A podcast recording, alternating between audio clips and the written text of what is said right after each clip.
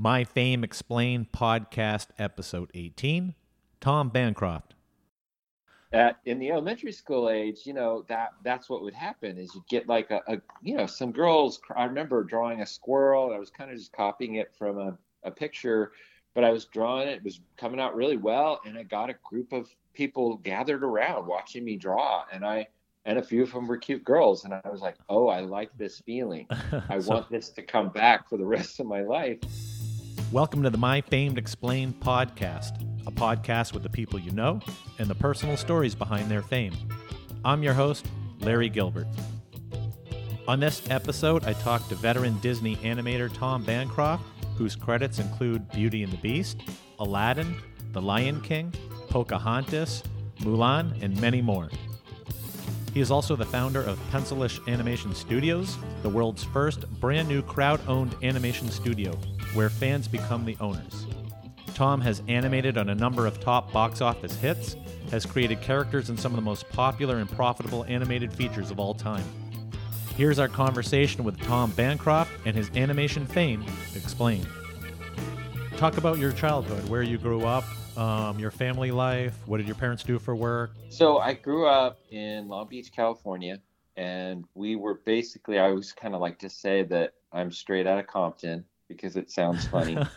um, you can use it. But but it's not very far from the truth. I, I, was literally on the sort of other side of the ravine from uh, Compton in North Long Beach, and so definitely the same feel, pretty much.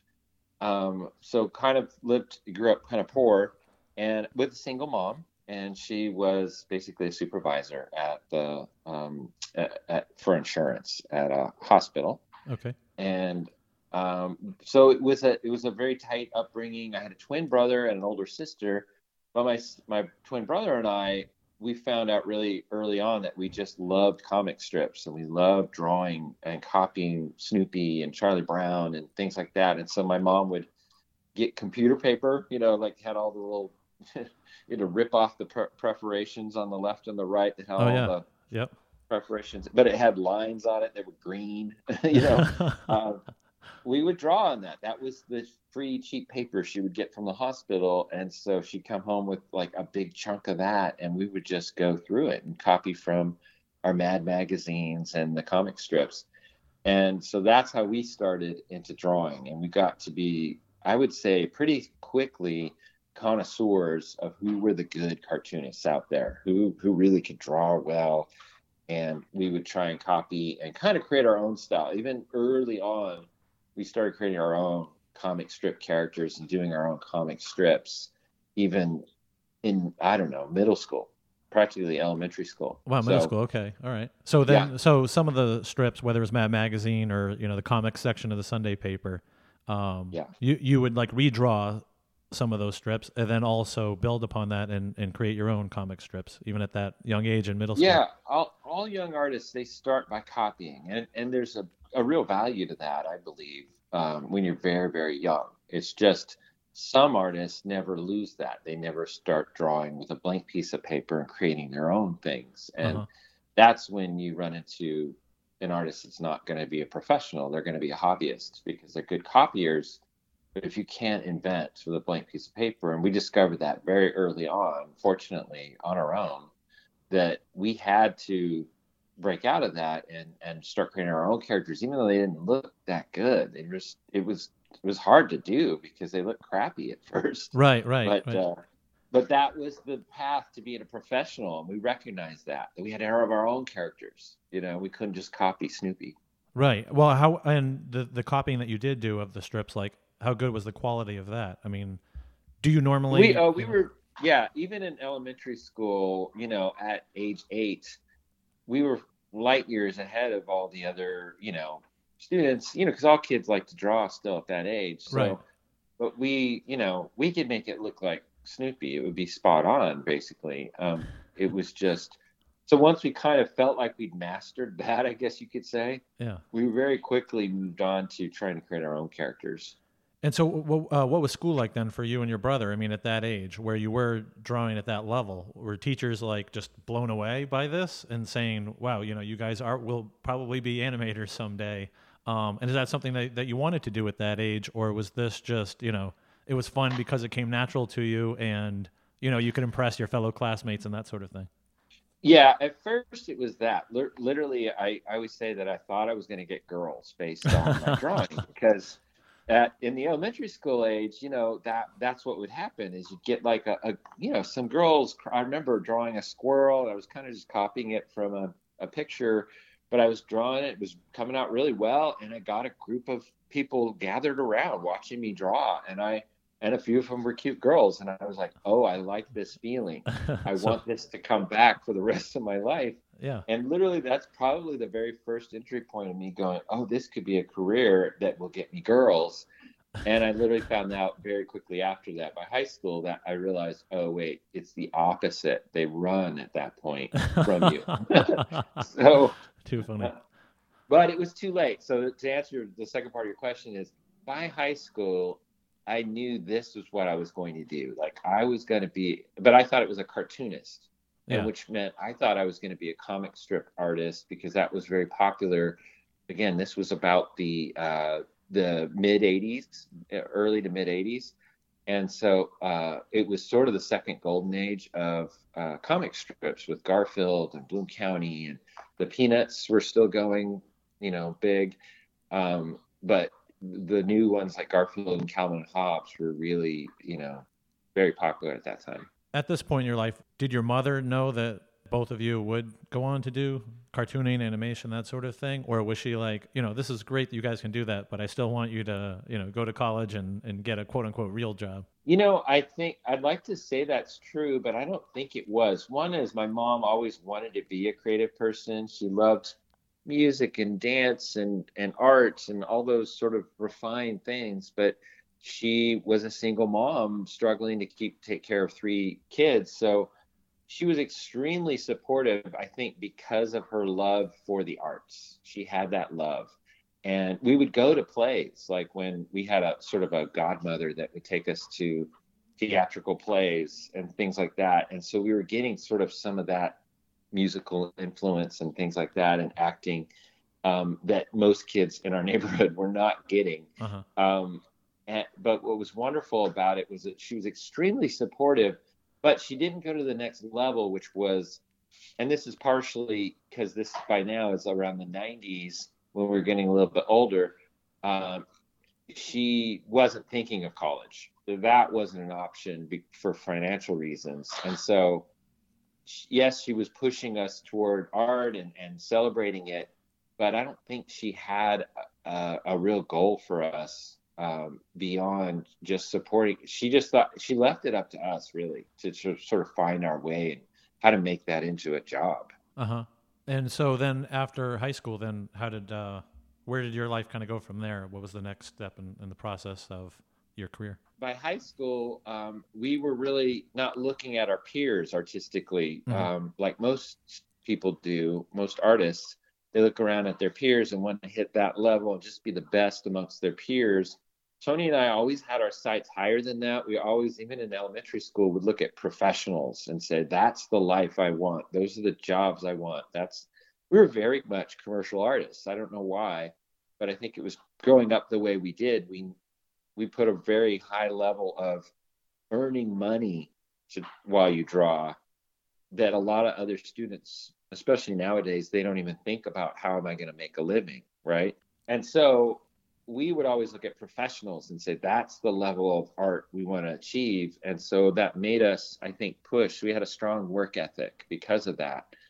Um, so even though we didn't have a path in front of us we were always drawing. And so by the time we went to junior college, um, and just taking general art classes and film classes because we also loved film, uh, we met somebody that made a friend of ours who was also a comic strip artist. His name was Eric Stefani, who, by the way, it was one of the founding members members of No Doubt and the brother to Gwen Stefani. Oh yeah, okay. Um, and but he was an animator. He well, he was getting into animation. He taught himself how to do clay animation with a, a Super 8 stop motion camera.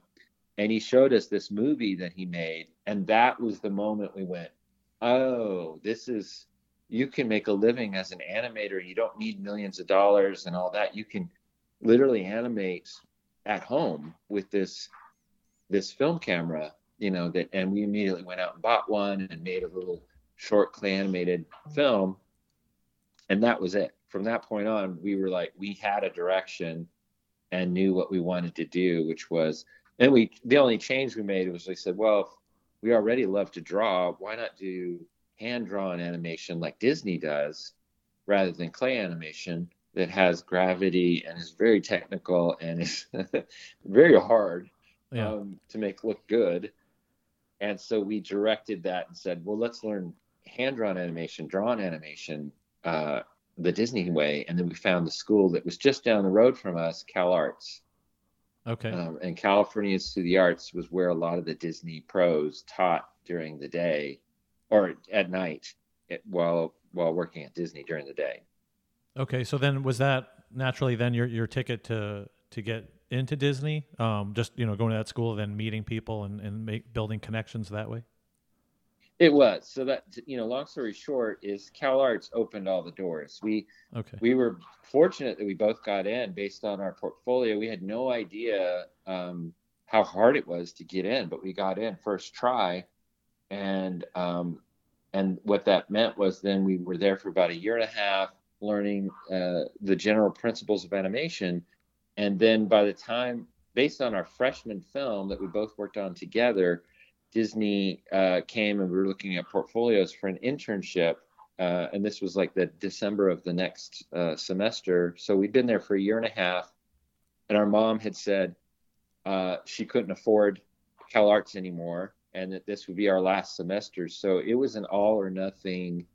Uh, put put our portfolios together for this Disney internship, beg our way in because it was really for upperclassmen and we were only sophomores. Yeah. And fortunately, they saw it and they accepted both of us into that internship, which was in 1980, uh, the beginning of 1989, and they were working on Little Mermaid at the time.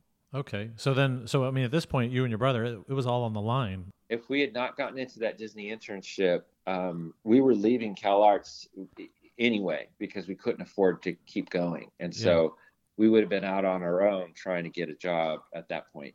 So then you get picked up by Disney, and then, um, so what was your first film, and how did that come about? Like, was this like a, a totally like dream come true experience where you're like, wow, now I'm actually working for Disney and working on you know some of these blockbuster films? It was a dream come true. So we it was a nine week internship and we both passed and got the job. And the job was to go to Florida and start their brand new Florida Disney animation studio that was actually on tour.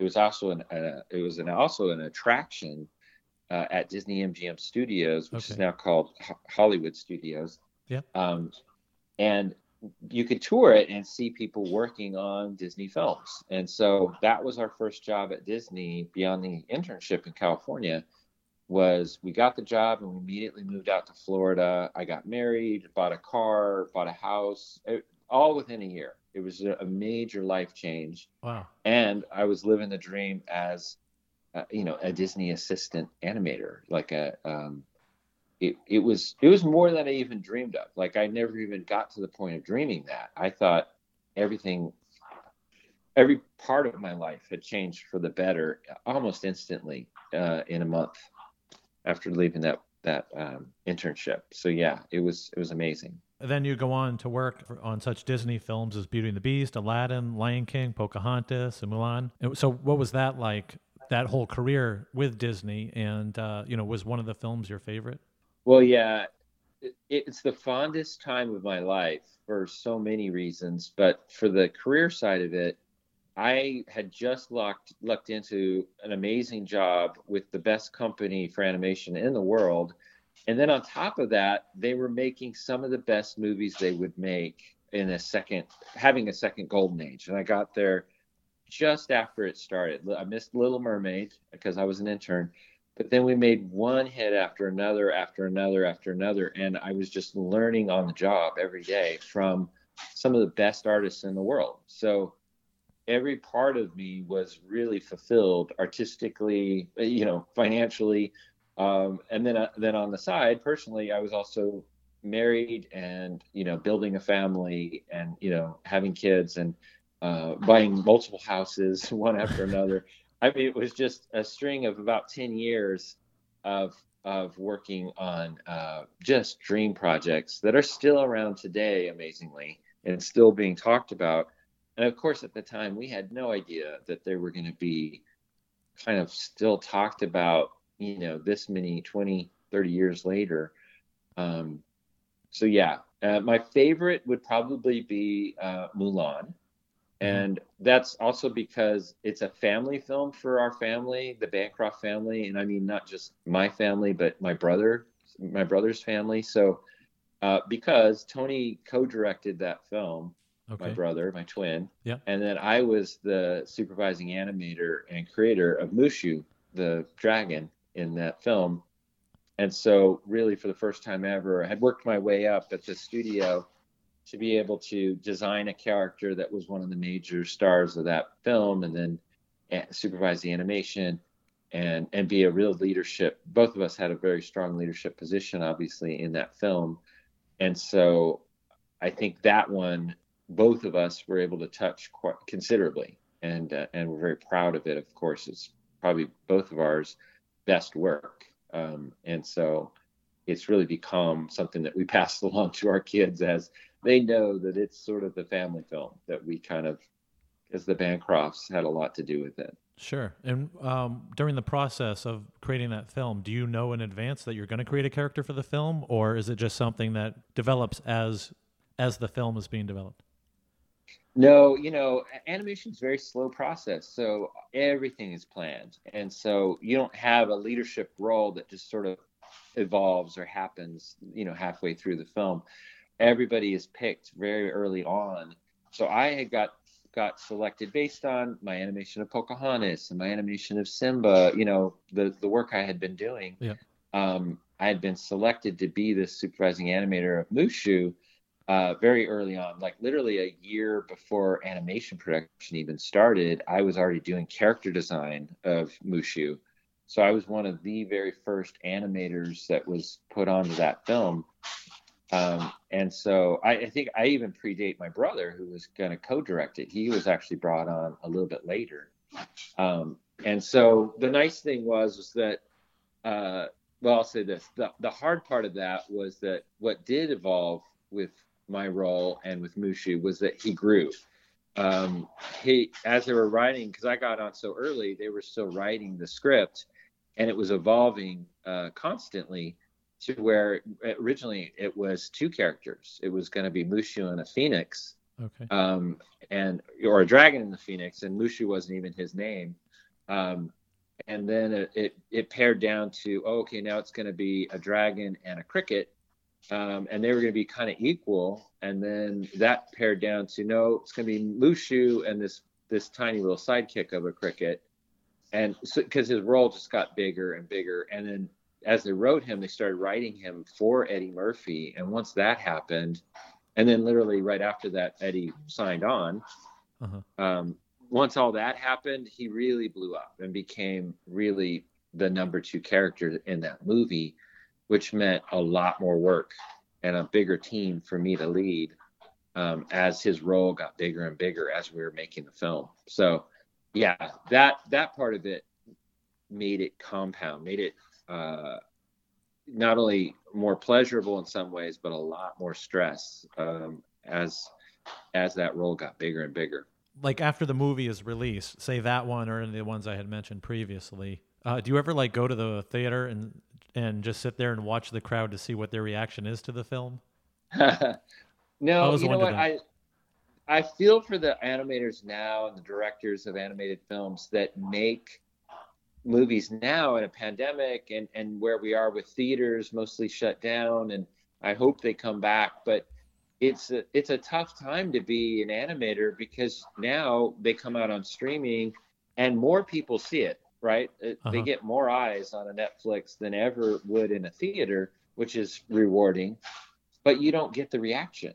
So when I was animating Mushu I would be doing uh, you know animating scenes that I was like I would add a new idea and things like that to make it, you know, his movement and uh, or the expression really kind of punch the gag that was already in the storyboards or in the script and um, or or really highlight something that Eddie how he would an inflection that Eddie had added. Mm-hmm. And so, but I would have to wait literally a year for the laugh.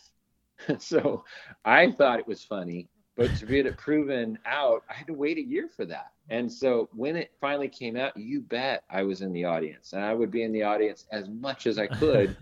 yeah. Because I had been waiting for a year for those laughs and to see which parts worked and and then I, there was always a surprise like oh my gosh i think i hear people sniffing you know at right, the end right. when mulan is found out. What i discovered was i was so centric on the comedy side of mulan.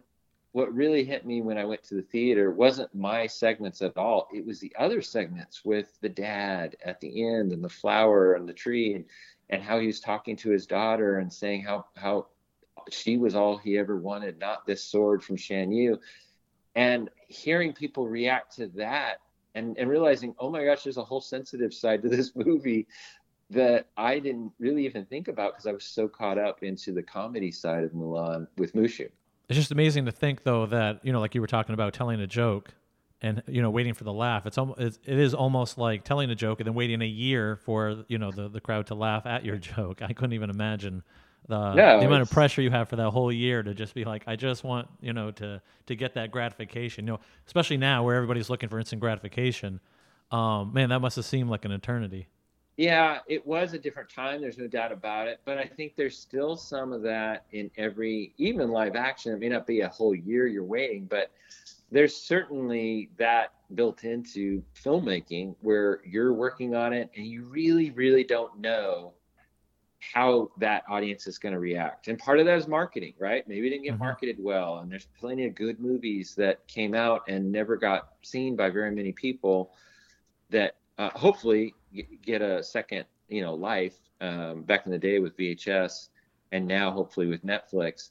But, um, you know, like Shawshank Redemption, they didn't know they had a hit. They didn't know, and it really didn't do that great on its first theatrical run. But of course, it became a a cult classic much year much later. And yeah. so there's some truth to to that for many people in live action and but I think animation just multiplies it.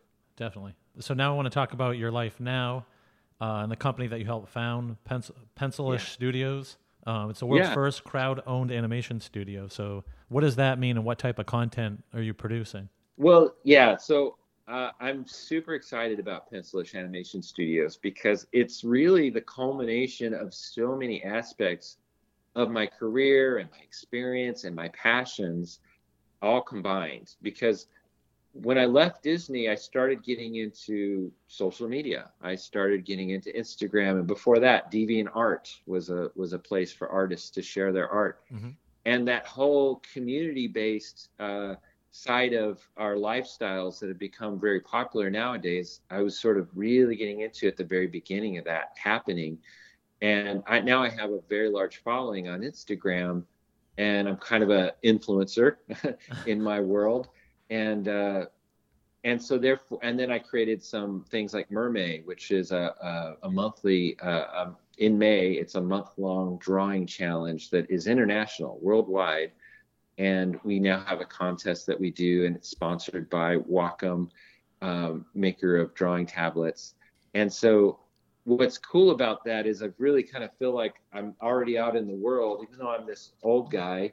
Uh, I'm really out there in a big way in a lot of different, you know, Twitter and all that, because I love the artist community and I love being able to, uh, and I'm a fan of so many people myself. So when my now business partner Ash came to me and told me about uh, WeFunder and this, basically this Reg CFs, where you can now, as of like about six years ago, start raising uh, crowdfunding companies, not just like a Kickstarter where you're giving a donation and creating a product. Right. This was now okay. we we can create a, a company uh, and you can make lots of different products. Uh, and the people aren't giving you a donation; they're actually in it with you. They have stock; they're shareholders.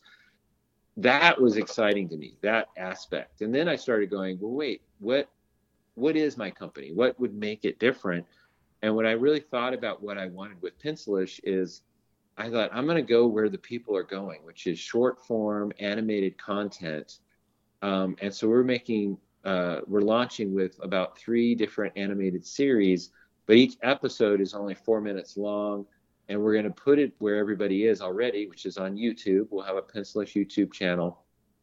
And what we really want year one is just a lot of people to see it and enjoy it and fall in love with our characters and our storylines and then what we're going to do is basically now we own with the creators in some cases, um, you know, uh, a 50 50 split to where we're going to help creators make their content, their dream projects. And we're doing that with the first, with two of the first uh, uh, shows that we're launching.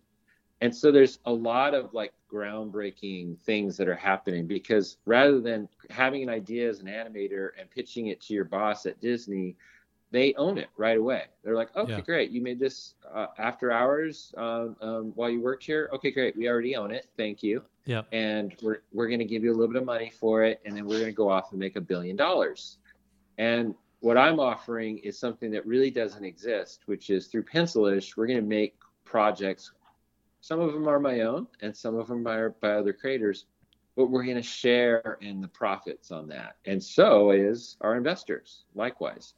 So what's exciting about that is for the first time ever, you can own a piece of Mickey Mouse, right? If this was in the 30s, right, and and be able to follow that, and if you hold on to it long enough, be able to reap the benefits of all the merchandise and, and licensing that comes from that, and that's never been offered before. Do you ever wake up and pinch yourself and say, "I can't believe that this is my life, that I get to do this for a living, that I've lived this life, and and still get to produce all this great content"? Yeah, hundred percent. I I I look at the golden years or that second golden age of Disney and being a part of that when I was younger as sort of the first part of of probably some of the happiest and best times of my life. And I look at my life now likewise the same way. I'm like, now I'm kind of doing that for other people. I'm trying to find those young creators that have their dream projects and hopefully help them get those created and that is also just as fulfilling and exciting. I get to be the Disney basically now, but in a smaller way, and uh, that excites me. I love working with teams and creating content that hopefully the world will fall in love with. And what advice would you give to somebody listening that would want to follow in your footsteps? Well, I guess is that you know we have a lot of technology that we're not really tapping into it took a pandemic for people to start taking risks. And i and i think we're just starting to see the some of that come out to fruition. But a lot of people use that pandemic time to figure out what they wanted to do with their life or to or some people just got fat and watched a lot of tv and i'm yeah. uh, the first month or so that was me. Um, But who wasn't uh, doing but that? then other people used that time and they created things. And to me, that's that that group, that last group, are the people that we're going to see really be the next uh, real groundbreakers. We're going to have so many wonderful stories over the next five and even 10 years of people that created things during this pandemic. And they're the things that have changed our lives. Um, we haven't even heard those stories. We're just starting to hear those. Pencilish is one of those. We came out of the pandemic. We were created during that pandemic. So to me, the the what I want to pass on is some. There's never a time not to be creative. You know, even in what what was a worldwide time of kind of like, wow, what's next, and and will we ever get back to a normal? And I'm, I'm praying that we're starting to see that yes, we are. Um, we still need entertainment. We still needed food. We still needed doctors. We still there were so many important things uh, in our lives that we relied upon. Um, and uh, I'm glad that we're we're some of them we're going back to, and others um, just got stronger. Uh, Tom, thank you so much. I love learning about your life and career, and uh, thank you for taking time to do this. I really appreciate it. Yeah, thank you. That was Tom Bancroft veteran Disney animator. To check out more on Tom, you can visit his website at tombancroftstudio.com. You can also follow him on Facebook at tom.bancroft1 and on Twitter and Instagram at Tom Bancroft1. Download and follow the My Famed Explained podcast on Apple Podcasts, Spotify, or wherever you get your podcasts. And please go to Apple Podcasts, rate us, and leave us a review. Follow us on Facebook, Instagram, and Twitter. Just search My Famed Explained. Have an idea for a future show or want to sponsor the show? You can email us at myfamedexplained at gmail.com. Until next time, I'm Larry Gilbert, and this is the My Famed Explained podcast at myfamedexplained.com.